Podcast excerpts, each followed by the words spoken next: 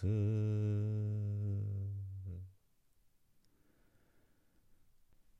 皆さんこんにちは。三田参道の増大臣です。水曜日はね瞑想ということで、えー、久々にねあのー、体をリラックスさせるというかね、えー、前にぐんぐん伸び伸び場というねあの体操というかそういったものをご案内したことがありましたが実はね私毎日やってます。夜に布団の中でね寝っ転がってまあ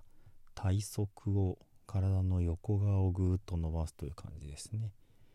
で前にご案内した時にはその右手と右足をぐーんと伸ばしてで右手と左足をひねってねぐーんと伸ばしてそれから左手と左足をぐーんと伸ばしてそして左手と右足をねじってねぐーんと伸ばすというやり方をお伝えをしました。まあ、これが基本というかねとてもこう単純な、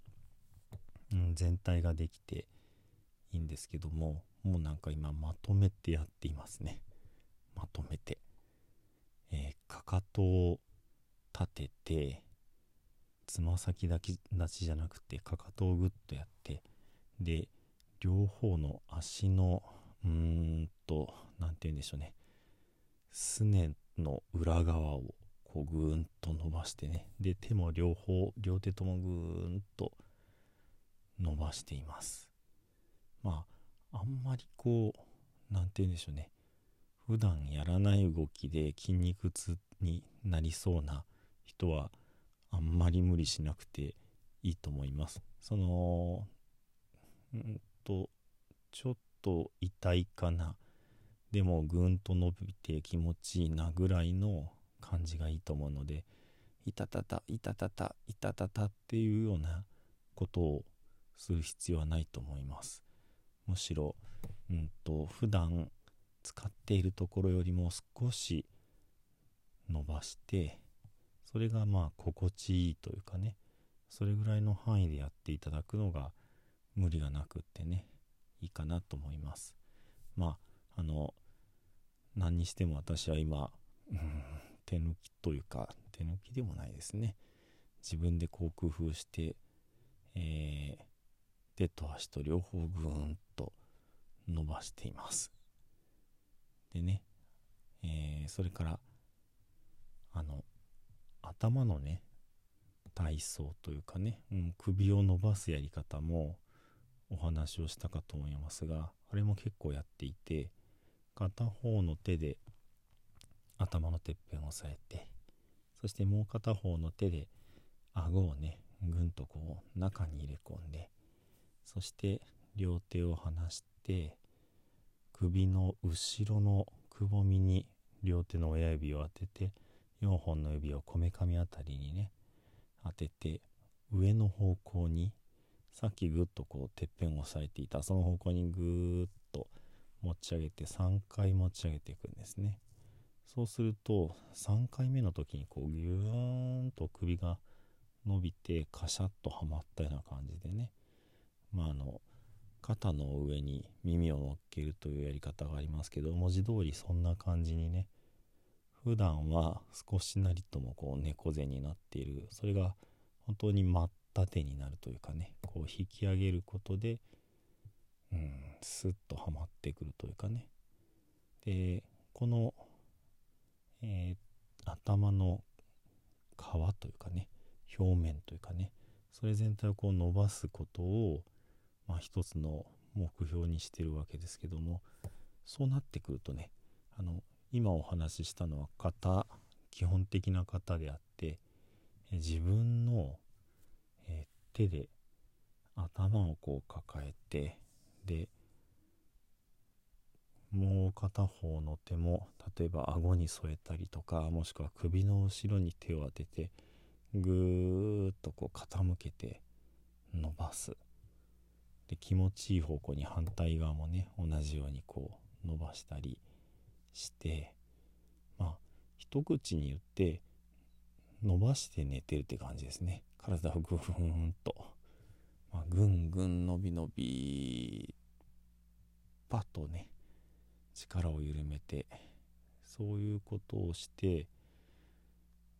結構ね疲れの回復が早いと思うんですよね。本当にその体のどこかが凝ったまま寝ても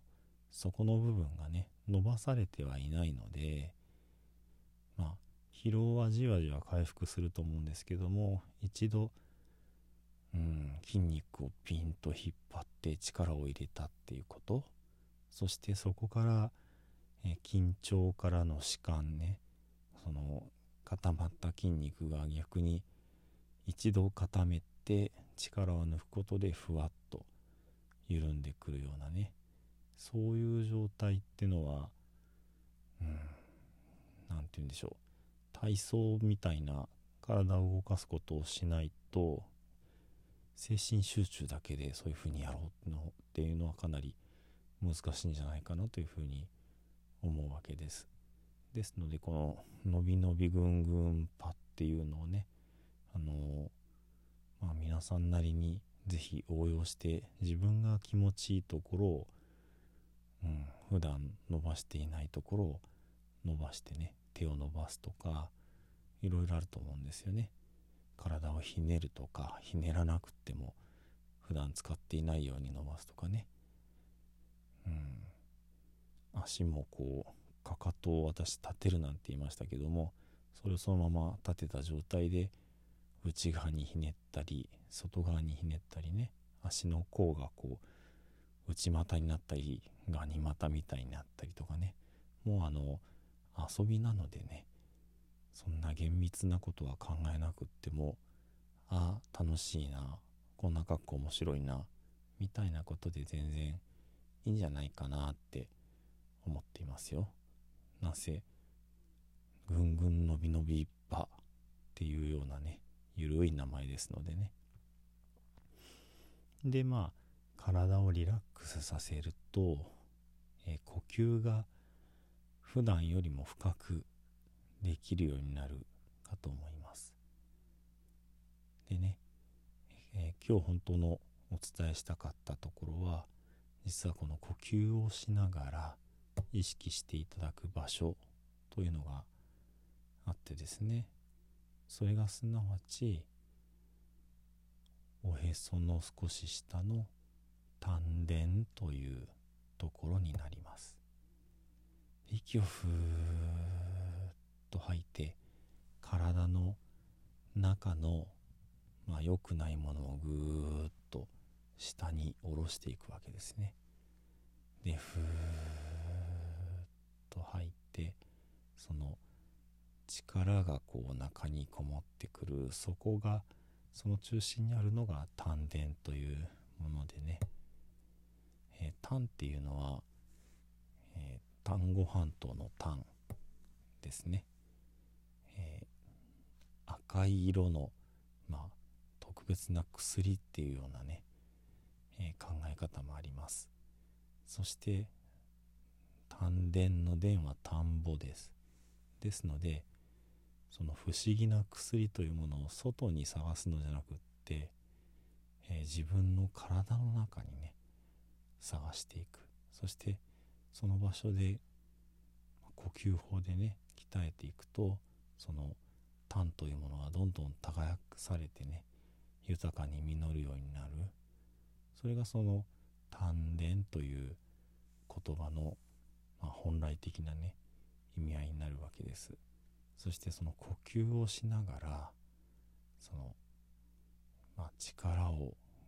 下半身下腹にこう込めていくというかねもっと本当はそこでいろいろ気持ちをこういうふうに持って、えー、そしてこの丹田というものをどうやってこう鍛えるか。そういうやり方がね昔からいろいろと、工夫されてきたわけですけれども今はね本当に簡単に呼吸をしながらその丹田というところにねその息を集めるというかねそんなやり方をちょっと、まあ、皆さんにもよかったらやっていただけたらなというふうに思います。丹田という場所ですけれどもね、えー、おへその下から、えー、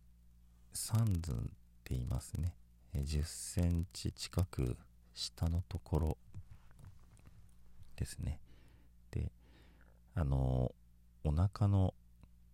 表面ではなくて本当はこの体の中心の真ん中にあるんですね。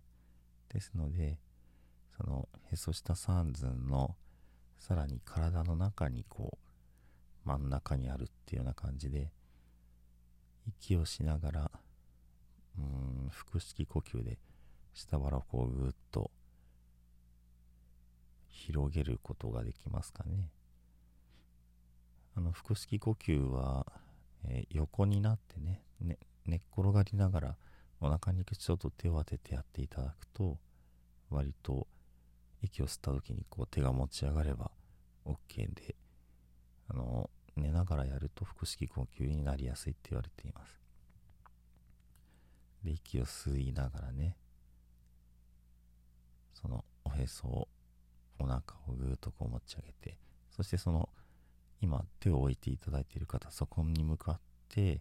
その呼吸が集まってくるっていうような感じですね。でしばらく息をまとめてその持ち上がった手で、えー、お腹に力を入れた状態にします。であまり無理に長くしなくていいのでふーっとまた吐きます。吐きながら今度はその、えー、お腹の下に集まったエネルギーが体の中をこう登っていく。で口から出る。というね息を吸いながらそのエネルギーを、息と一緒にお腹の下腹に溜めて